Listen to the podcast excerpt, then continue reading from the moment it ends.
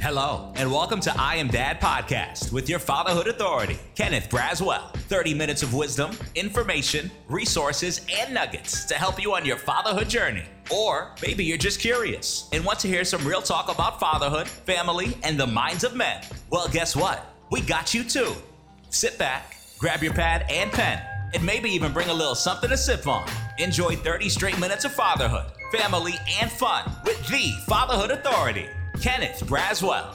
Welcome to I Am Dad podcast. I'm your host, Kenneth Braswell. Um, thank you for joining us for another um, episode of conversation around responsible fatherhood and family. Um, I'm always trying to bring you new perspectives and on some of the topics that you guys email me about, text me about, and wanting to hear more about. One of those subject matters is child support. And I just, you know, had to go after the foremost top expert in the country um, to bring her to you today, um, Dr. Jessica Pearson. Um, she is uh, one of the co directors of the Fatherhood Research and Practice Network, um, more affectionately known as FRPN. Um, it was a five year initiative. I believe it still is a part of that five year initiative by the Office of Planning, Research, and Evaluation. No, you guys are on your own. You're doing your thing, right? We, we, uh, funding ended actually in uh, 2019 to, uh, we stretched it a little bit to 2020. And since then, Center for Policy Research, the nonprofit I direct, has Mhm. been funding it and keeping it alive. Mhm. And the other thing is that since then, Jay Fagan has retired. oh, so I didn't know that. My co-director is, re- so I am the, the director, the queen, however right. you want to put it. All right. That's breaking news, y'all. Only here on I Am Dad podcast. There I'm you bringing go. you breaking There you news. go. So, Dr. Jessica Pearson is the director of the Fatherhood Research and Practice Network. Let me say it the Right. right way. So, listen, let's jump right into this because I want to get you out of here. Dr. Pearson, we start our podcast off with a with an interesting question. I started doing it some months ago, and people just Uh-huh. absolutely love it. My guests never expect it. Sometimes they expect it, sometimes they don't. But my very first question to you today is, what is your daddy story? Oh, well, um, I uh, I had a wonderful dad. Um, he, uh, I grew up in Brooklyn, New York, in a very rough, rough neighborhood called East New York. Wait, wait, wait. Hold on. Stop. Stop the presses right there. First of all, I never knew you were from Brooklyn. I was born and raised in Brooklyn. I was born and Where in raised Brooklyn? I waited. I was born and way. I was born and raised in Crown Heights. I went to PS 221, then I went to Winthrop, and then I graduated from Erasmus Hall. But when I came back home from the military, my mother moved to what was then Pitkin Avenue and Stone Avenue in East New York. So we lived the latter it. part of our life in East New York. Now, where were you in East New York? Okay, I was born on Williams Avenue and, and Sutter, and then I moved up Sutter to Sutter and Van Siclen. I used to take the A A train train. at the A train, yup, a Sutter Avenue stop. I would walk to the New Lots train station for Seventh Avenue line. I went to uh, Thomas Jefferson High Wow. and junior high school 149 and i was uh, a, a public school rat and uh, in very tough neighborhood east new york yes. i lived yes. through block block busting Mhm. um, in which was just devastating to East New to the neighborhood. It was perpetrated by realtors who were just greedy and got you know got people scared about black people moving into the neighborhood and change and it within a very very short period of time the neighborhood uh, became there was a huge demographic shift there was a lot of poverty in the neighborhood Mhm. a lot of hurt and want Mhm. and um, so that was my childhood and my- i was my parents were both immigrants basically. They were came their families had come to the US really to escape uh, Nazism and Russia, the Russian czar who put had a draft that lasted 25 years and they moved to the Lower East Side. They grew up on the Lower East Side in New York and then moved to the to Brooklyn,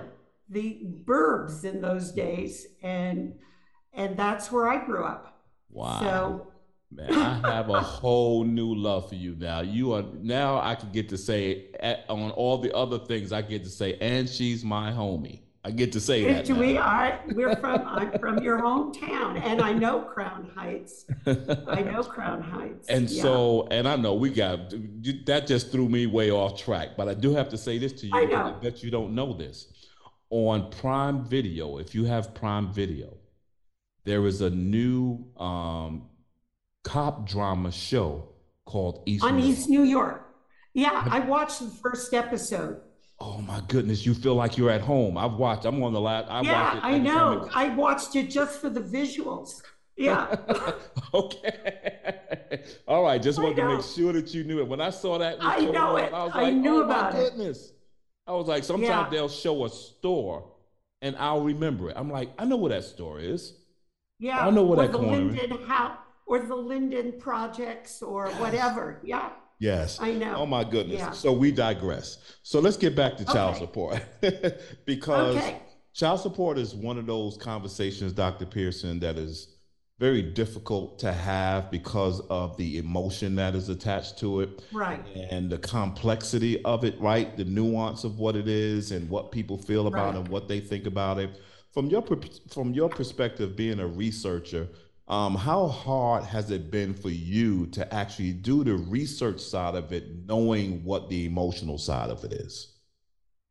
Well, um, I've been involved with studying the child support program and really kind of testing out in demonstration projects new approaches that we're supposed to or are supposed to be more responsive to the needs of low income families. Mm-hmm. Now, I'm not saying that they necessarily are. I don't know if they've they haven't necessarily succeeded, but really, my whole career has been involved with uh, a period of, of, of, of evolution of the child support program from a totally punitive enforcement, narrow enforcement approach to something that is hopefully a little more holistic and more uh, responsive to the needs of the population that the child support program serves. Mm-hmm. It started off, you know, like in the when it was created in the mid uh, in 1975. It was really to just um, support widows and divorced women and their children. At that time, there were very few children. The rate of out of wedlock or unmarried births was very low. Mm-hmm. And it was aimed at m- making sure there was some support for those pop for uh, divorced women and reimburse the state for welfare that mm-hmm. was paid to uh, custodial parents, largely women and children. And that was the purpose of the program. And that's why it's, you know, it's that's its goals establish paternities, establish an order, uh, collect, um, uh, get, get arrears paid off, uh, be cost effective. And it really, it's pretty narrow.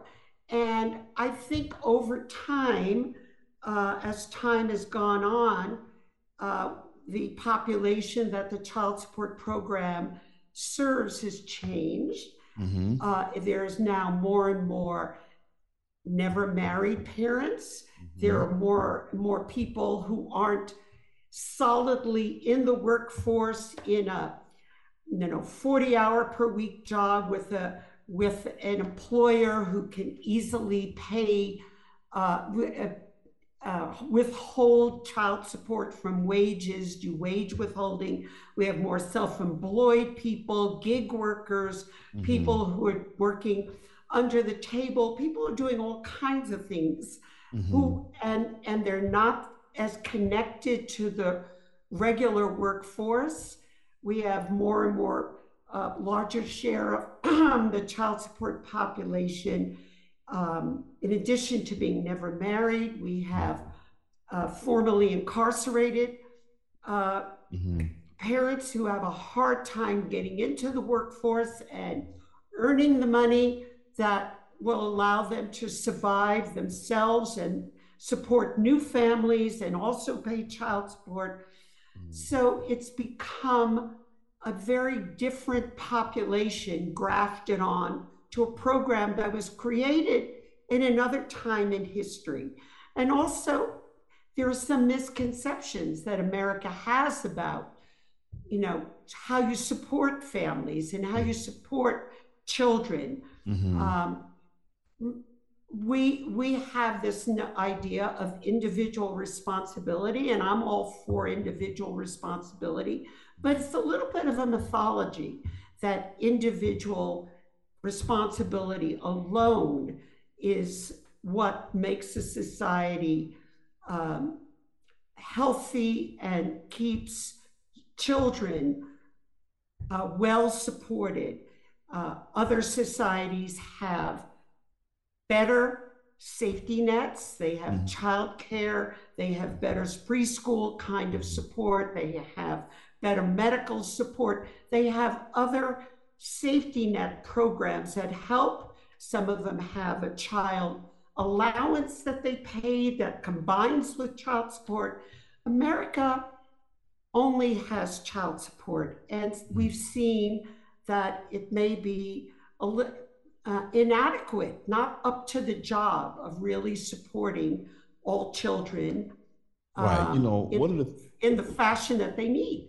Yeah, one of the things that I've always kind of thought about when it comes to child support is that there's this like admirable, almost honorable side of how some policymakers and, and judicial people and other folks think about child support, which is this is the money for the children and it goes through the mm-hmm. mom. Mm-hmm. So anything that's counter that is counter that perspective, right? And so whenever you right. start talking about fathers, the conversation becomes no, because if we help fathers and we do that, we're taking monies away from mothers and children. Right. And that right. that's that's the emotional tie you see, right? Well, you see that it does become kind of a, you know, if you win, I lose. If I lose, you win. You know, and the bottom line is that Kenny, that there's not enough money to go around. the that for what people need. We have typically two poor parents mm-hmm. who have low education levels and don't have enough income and and there are a lot of children to support between their current families and other families and it's like mathematically mm-hmm. like impossible you can't do it and so it's not a uh, but I'm not going to, you know, say that um, raising kids is expensive. I'm not going to say it that it can be done on the cheap. Anybody who's done it right. knows, and that it, it and it's not just shoes and other kinds of visible things, but it's rent and it's utilities mm-hmm. and it's all the invisible things that goes into mm-hmm. living and. Mm-hmm caring for children. And so it's it's really a very, very challenging situation. And it's hard to be, you know, quote unquote fair. And it's right. hard to mm-hmm. figure it out when the dollars really just don't add up mm-hmm. to what they need to be. Absolutely. When you think about the research that you're doing today, like what are you finding that frustrates you the most? Because for me, I started out in New York State child support enforcement. So I know child support very intimate from okay. both the state level. I didn't know that the, you worked there. Yeah, okay. and the county. My fatherhood program, when I was running the New York State Fatherhood Initiative, it was within the child support office, right? And it was interesting right. because when it started, um, we were under um, Governor Pataki at the time, and Robert Doar um, was my commissioner. Yeah, he was the Robert, one who hired. Yeah. He hired me. He hired right. me.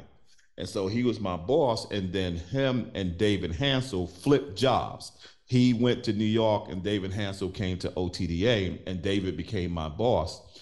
And I never, right. re- I never forget um, Dr. Pearson. He comes in, he calls me into his office and he says, Hey, he says, I want to talk to you about something. And at the time I was in workforce development. I wasn't in child support. And he says, I want to move you to child support. And I was like, no, I was like, that's not a good idea. And he said, no, I think it's, think it's going to be best. And I was like, I don't think that's going to be a good idea. Right. He says, listen, let me explain to you why I want to do it. He says, you are extremely res- uh, respected in this building. He says, if anybody is going to have an impact on how child support thinks about fathers it's going to be you. And I need you at the head of the table mm-hmm.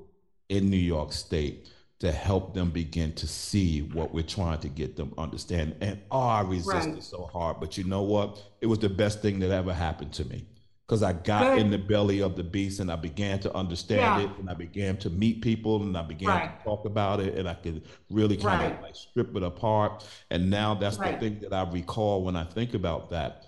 But when you're doing, as you're doing your research today, like what frustrates you the most in terms of something that hasn't changed, that needs to change? Well, um, what has a lot of things have not changed. Um, we have, you know, we we're getting you we're getting to the idea that we should um, base orders on actual income and not impute earnings and not sort of make them up. We should try to use actual information. But we don't have that's imperfect. We're we've made improvements. We've got we've made some improvements in what's called early intervention, reaching out to people early on and and make being on sending out understandable notices as a you know in the old days you fathers would parents would just get slammed with the notice and by the time they got notified they were behind months and months and months or years and years um, we still, uh, some states still charge interest um, on child support that's higher.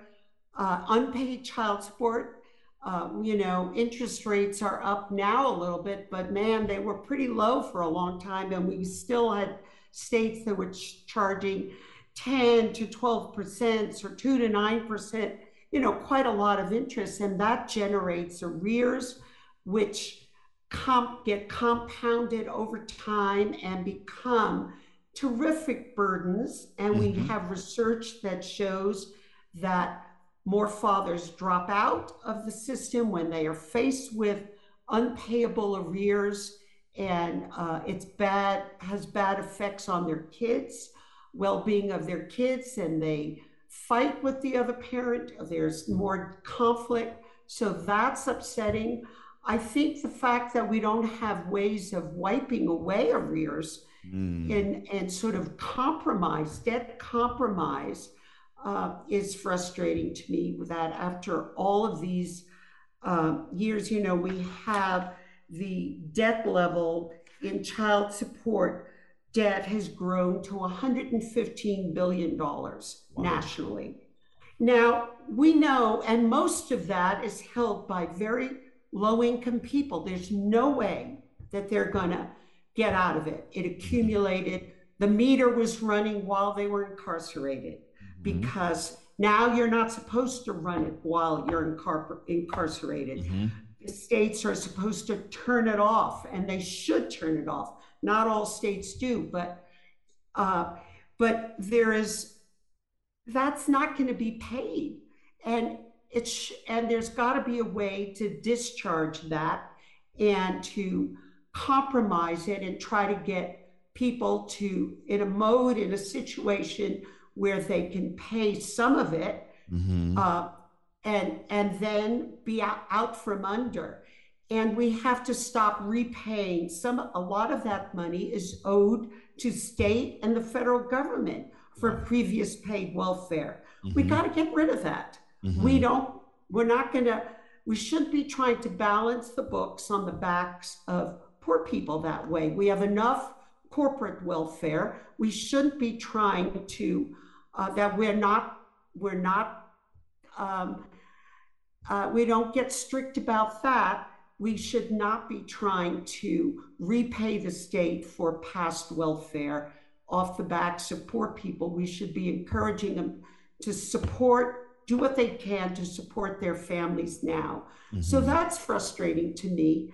And also, I think that solving the child support problem really involves a bigger problem for our society to get people in a position where they can work and earn, they have to be educated, they have to have job skills, we have to have job training programs that mm-hmm. work, we have to have um, law, we have to get let people people who have a criminal background to be able to get into employment and not be excluded because of of, of past mistakes and problems that they've had earlier in their life. So we see, we need a larger society that supports people, mm-hmm. and so that it's you know it's not just a payment problem today. It goes to a bigger investment mm-hmm. in low income. Uh, and I have to say, for the most part, low income, poorly educated men mm-hmm. of often men of color who have you know multiple fertility multiple children by different partners and they have incarceration in their past and they have they've they're in an untenable situation financially mm-hmm. and they need more societal support and we need prevention so that their children don't get into the same straits. Yeah, and, we yeah. yeah.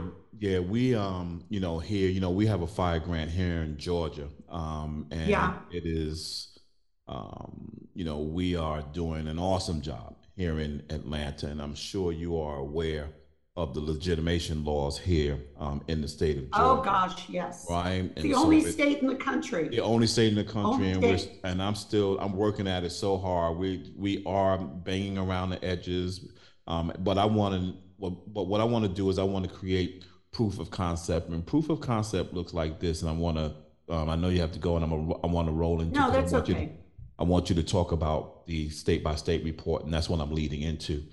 And so. Uh-huh the complexity with respect to child support also occurs at how it is um, how it is how it is mandated at the federal level, administrated at the state level, and implemented at the county level and distributed at the family level, right? And so all of that, and then it looks that way, it looks that way 50 different ways from across the country right? At least 50 different ways. At least 50. Colorado has 65 counties. It's like 65 nations. Your state, there's states with 180 counties. Well, Georgia Every has 200 has something different. Right, we got 200 and some odd states, two old counties yeah. down here. It's just, it's just, it's really it's just out of. So you in your work has, you have also not solely just looked at child support but you've also very intentionally looked at policy and programs, right? Right. And looked at what the feds are trying right. to accomplish with respect right. to providing services. Right. And just released a report. Um, right. Called Policies and Programs Affecting Fathers, a state by state report. Talk to me right. a little bit about that. Yeah. Well, I looked around and I saw that, you know, uh, the Kids Count book, I have it right here Annie E. Casey Foundation. They have kids count book. Every st- every year they do a state by state. How is the state, this state look on children's health? How does this state look on child well-being rankings uh, by state? Uh, on education, on health, on family and community. The Children's Defense Fund does that for children. I said, well, where's the book for fathers? Where are we where are we looking? Where's the book that sort of looks at how states are doing on their policies to support fathers? Mm-hmm. And so we can, uh, where's our baseline and why aren't we tracking that every year? Why aren't we looking and seeing who's, okay, who's improving the minimum wage? Who's improving the EITC? Who's uh, improving health care for fathers, for men, mm-hmm. public health for men? Who's, um, who's uh, dropping, which states are not charging any interest in child, in, in child support? Which states have employment programs for unemployed fathers in the child support program or underemployed fathers. Let's look state by state on what they're doing to which states are have a lot of low income uh, people in their uh, workforce or their their um, workforce training programs. Let's go systematically in these basic areas of public life, like child support, like child welfare, uh, and maternal, you know, child uh, in health and uh, family law. Who's what are the what are states doing about custody? Mm-hmm. Legitimation comes right in there. Georgia stands alone in sort of sending up double hoops that, mm-hmm. at least double hoops that fathers have to jump through. You can't just acknowledge paternity.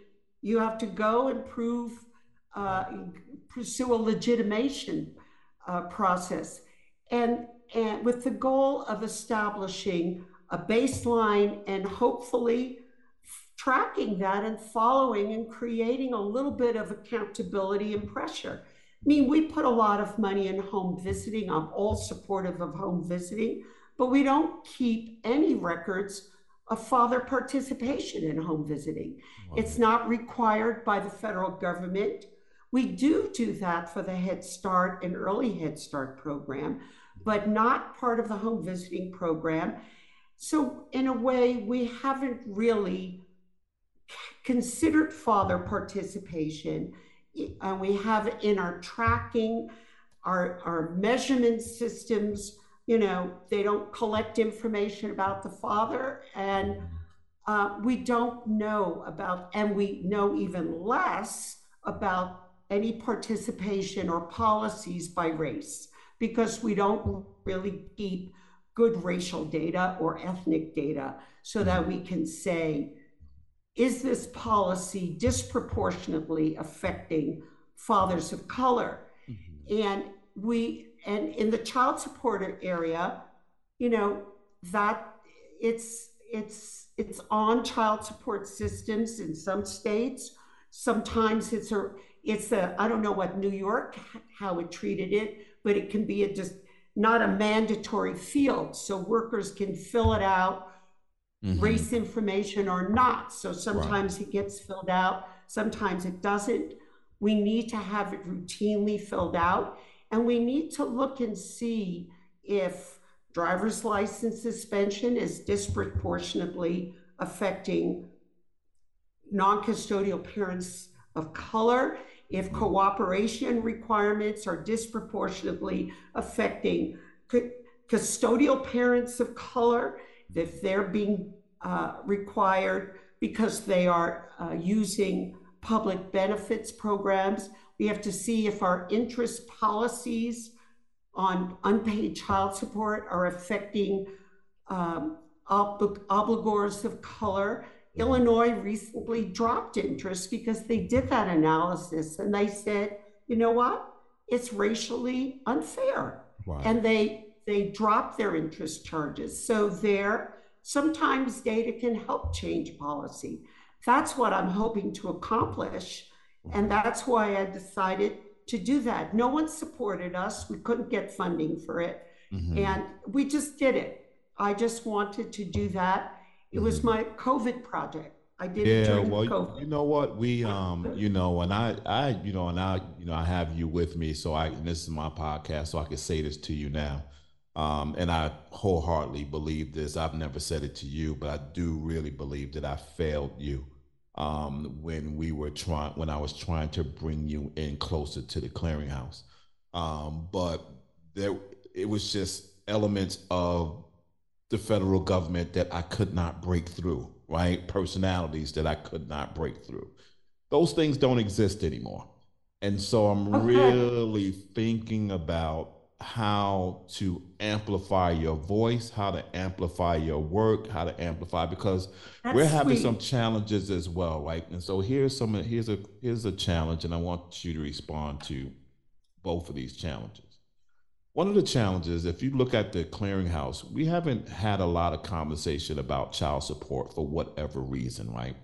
But it's very difficult to have a conversation about child support the way practitioners, researchers, and the federal government wants to have a conversation about child support. Different from the way fathers want to hear about child support, right? right. And so when you want to have a child support conference or roundtable and you want to bring fathers in, the issues that these guys want to talk about, nobody wants to talk about. They don't want to address right. those issues, which is what continues to perpetuate their hatred for the system itself because they believe there's no humanity in it. And right. we've been really trying to figure out how to bridge those gaps, but there's certain things that child support just can't say. The second thing is, I also believe, and this is only because I've been in the belly of this space um, and I've watched this, and that is that uh, when we are trying to attempt, and Vicky tried this, and others have tried it since then, to really shift the branding of child support to be a service, right?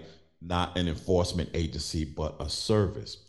And I think one of the biggest barriers for that to occur, for child support to be seen by fathers as a service, is performance measures. You can't position yourself as a service for non-custodial parents when your performance measures demand that you perform and perform right. meaning collect child support so those two right. things don't match with each other right and as long as those exist we're never going to be able yeah. to do i i agree with you kenny and what i've proposed i proposed in this report is we need a different performance measure I mm. would say one measure would be here are six progressive policies that support fathers, low income fathers.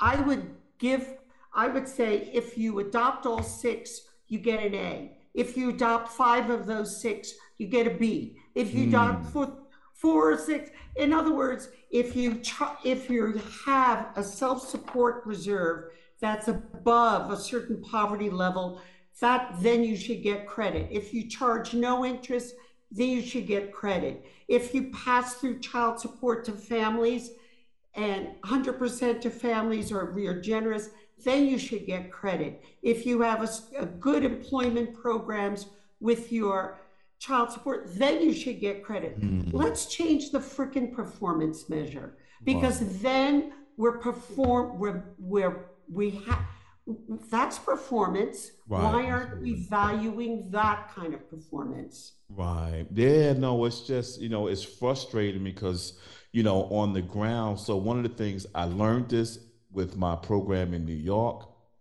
I've seen it around the yeah. country, and now I'm seeing it here in Atlanta with our fire program. So, in our data, we collect top needs. Tell us your top three needs when you fill out our intake form. Right. For the past two years, the top need has been legal service legitimation, child support number two, um, housing number three. This year, 2022, number one is still legal legitimation. Number two is housing. Number three is mental health. Number mm. four is child support. Child support mm. is sliding down the mm-hmm. latter. And so we've looked at data to try to figure out what's going on in the child support space that is now no longer a priority for fathers in the state of Georgia. And what we found is the demographics of the fathers who are coming into our space 75% of them are, well, only 25% of the ones who are coming into our program are unemployed. When I was in New York, it was the exact opposite. It was the exact opposite. And not only that, only 50, I think I think the number was only 15. I have to look at it again. It's like 15 to 18 percent of the dads that are coming to our space have child support arrears of the ones that's paying child support. And so when we begin to talk that's to better. them, yeah, when we begin to talk to them, it is what we've learned is that dads don't have a problem paying child support. They only have a problem when they can't pay child support. It's not right. Don't want right. to pay child support. Right.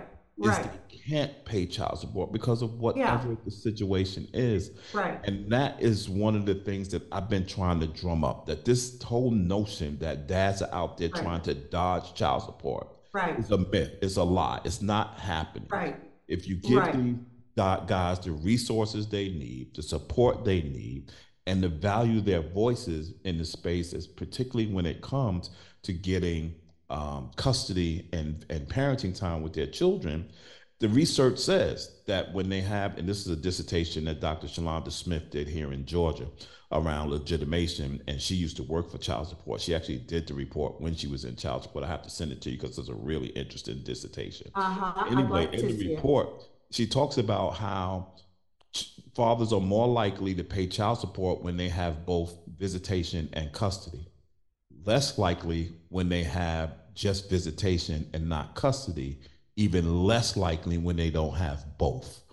And so right. their right. desire and to pay child support is connected to their connection to their children. And we're not figuring that out. And that's a portion of the right. work that still remains, uh, to me, is still left to remaining to be done. Yeah.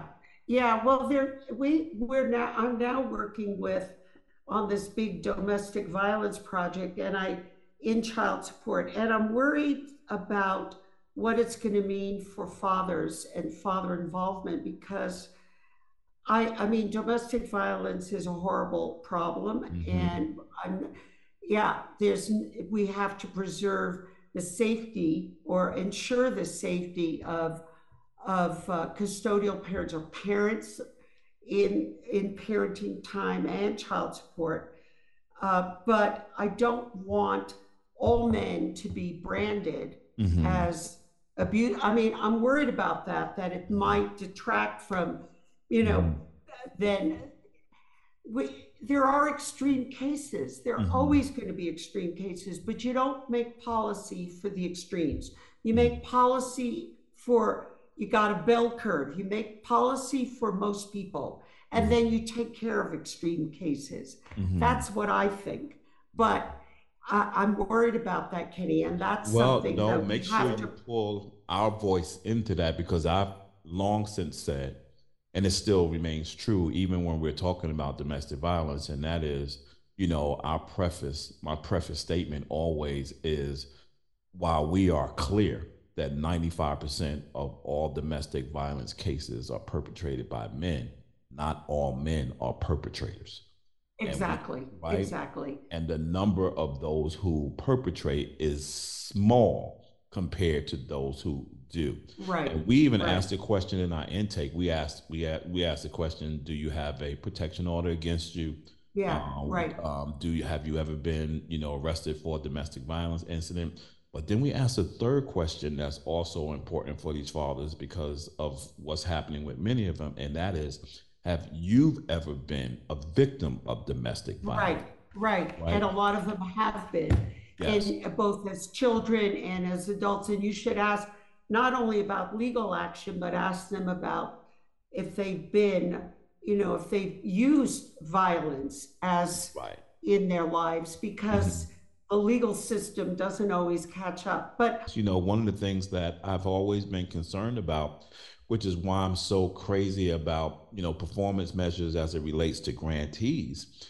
You know, and they tried it one time before, it didn't go anywhere. I think that they just got bored with the with the fight itself, and that is attaching performance measures of grantees to outcomes. Like, right? So, how much money you're spending and what is the outcomes? You know, to your point, if child support arrears are continuing to go up, then why are we spending all this money on father? That argument could be made, right? And so, and right. so you, you got to be real conscious about making sure that right. you're setting your grantees up for success. You know, one right. of the suggestions was has always been, you know, and I, you know, don't have a dog in this fight. I mean, the, it would help me, is that the funding for, particularly for grant grantors or grantees, should be longer. Those should be ten year grants, not four year grants, um, because mm-hmm. what happens, and if you notice, um, the number of grantees over the last four iterations of the fatherhood grants if I'm not mistaken, the number is somewhere around 65%, if not higher than that, turnover each time, each iteration of the grant, mm-hmm. meaning that 65% mm hmm of the people who are doing the work don't exist anymore. Um, and the same thing could hold true. And I, I remember Vicky saying this to me one time before. And she said, Kenny, do you know that every four years, about 70% of the 4D directors change? And you have mm-hmm. to come back and you have to have the conversation all over again all over again all over yeah. again and so dr yeah. pearson i think it is trying to find a way to create a sustainable conversation around what we're doing so that we don't have yeah. to go beneath the radar so we can stay above the radar and continue to press what we're doing that's what i'm trying that's what i want you and i to get our heads around particularly when it comes to programs and child support and data specifically because data doesn't lie. And if we can keep data in the forefront of people and really make sense out of what's working, what's not working, what we could use help for, what we can't use, what we don't, what we can't get from them, and then what are the other supportive mechanisms that we should be looking at? You made a great point about the state commissions.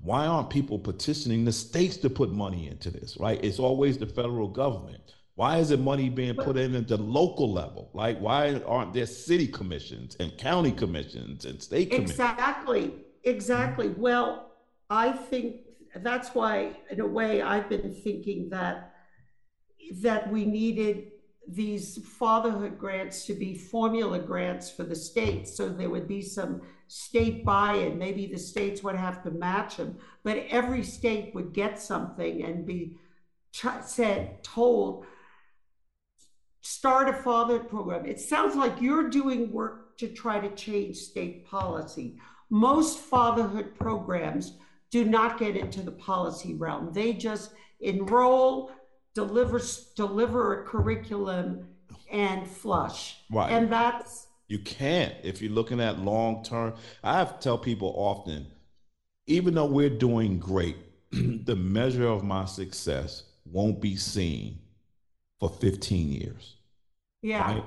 And that yeah. so my the measure of my success is not in the dad I serve, it's in the outcome of the child he raises. Right? right. And so 15 years from now, I want to be in a restaurant somewhere and a kid walks up to me and says, Hey, I remember you, Mr. Braswell. You're the guy that ran that program that my father went through. Yeah. And I remember my father's life changing as a result yeah. of who you were.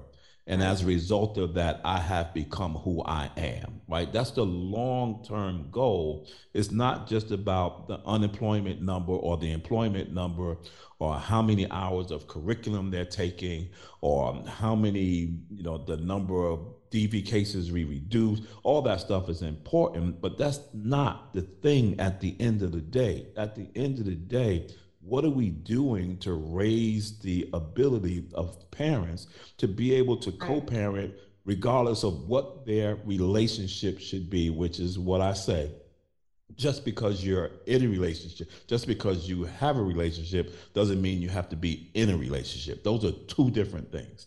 Your relationship as a co-parent yeah who do you think is doing good work or savvy or no is a wise one about changing policy at the state level? So, you know, I'm gonna toot my own horn first, right? so because that's kind of where yeah. So I think we're intentional about that. But I do think that there's others. I think that um, now that she's retired, I'm not exactly sure what the strength of the organization still is. But South Carolina did a great job at getting South the state of South Carolina engaged in the work of fatherhood at yeah. a state yeah. level. Yeah, right? she's she was fabulous. Yeah, yeah. I want to do that in Georgia. I want a statewide right. Georgia system in Georgia. I think that the um, jury is out on Ohio um, just because of the nature of what they're doing and the small amounts of money that they're distributing that is not sustainable programmatic yeah. money over time. And they also kind of started out looking at um, um, paternity care, maternity care, and those kind of early childhood development things. And now they're expanding a little bit. So the jury is out on on mm-hmm. on, on the state of Ohio. Right. Um, New York failed miserably. When I left, it left. When Robert Doar left, it left. When David Hansell left, it left. And that typically is what happened with fatherhood programs. And that is when the champion leaves, everybody else goes because nobody wants to do anything with it.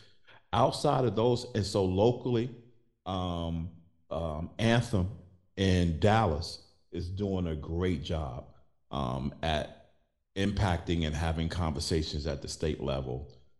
Okay. Um, a non grantee, Tori in Dallas as well. Um, Who? Tori, T O R I, Tori. They are a reentry program within the Potter's House, TD Jakes' church. And they are kicking up a lot of dust in the state of Texas right now, specifically for fatherhood programs um, that are working with formerly incarcerated um, individuals. Mm-hmm. Okay. In in, um, in Ohio, and so and I'm what still. What do you think about the Dad's Caucus, the uh, the new congressional effort? Have you the new congressional caucus? Any mm-hmm. any feeling about them? I haven't heard anything about that at all. I have to write that down. The Dad Caucus. Yeah, I'll mm-hmm. send you something on Dad Caucus. And Rufus is the guy in um, you yep. don't know Pennsylvania? Yes, I remember Rufus. Yes, absolutely. I remember. You should oh, get you know him somebody on. else? Somebody else. I forgot about them. And they and these guys are under the radar as well. And they also got some legislation moved in Maryland. And that's 100 Fathers, Frank Malone in DC. He's out of DC, but they have gotten they have a um a state representative in Mer- in in Maryland, Jill. I can't remember Jill's last name um, but they have gotten some legislation moving in um, Maryland. And if I'm not mistaken, they actually got the commission um, started, it's just not funded. And so it's in legislation to create the Fatherhood Commission in Maryland, but it's not funded. And I think they have a volunteer person who's overseeing it, but the program, it, department itself is underfunded. I have to send you because I know I do have the paperwork that they sent me. Okay, Frank Malone, that's good contact. Yeah, yeah, yeah, yeah. He's really they're they're they're extremely Right. passionate. They are always moving. They they they get confused sometimes in the state of Maryland, like most people get confused whenever you start dealing with policy. Um, to be a father's rights organization, and they're not a father's rights organization. You know, they are simply trying to figure out how to get resources um, to be able to do more programmatic services in the state of Maryland and in, and in the city of DC.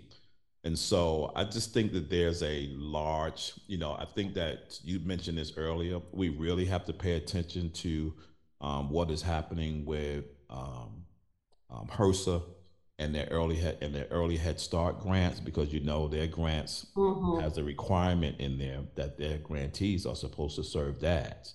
And so Ken Harris um, with Night. Yes, Ken, yeah, he's, he's made that a requirement, but the Mhm. much larger MIECHV program did not make it a requirement. They, they proposed to put in a metric about home visiting that would have measured father engagement, but when the final regulations came out, they dropped it. Mm. And I think Robert, I think David Olds, I bet, was instrumental in getting rid of that.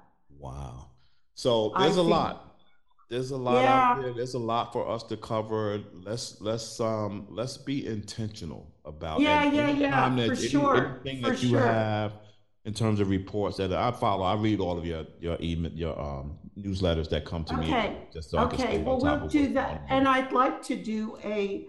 I'd like to actually do a webinar on policy and sort of highlight some patterns that we can we see and talk about how we can galvan you know how to do a better job of trying to change policy at the state level. The federal government policy at the federal level is so right now nothing can get through. We're just so divided and contentious. Mm-hmm. nothing's going to get through. Mm-hmm. so the only hope in a way is working at the state level Absolutely, absolutely, and I think there's a better chance at getting it moving um, at the state level. The one thing I did want to ask you before I ask you for all of your contact information and folks can get in touch with you, and this is a conversation that is now arising. In fact, we're actually planning a um, virtual conference in June around mental health, and so it's uh-huh. one of the conversations that we're not having or we have not had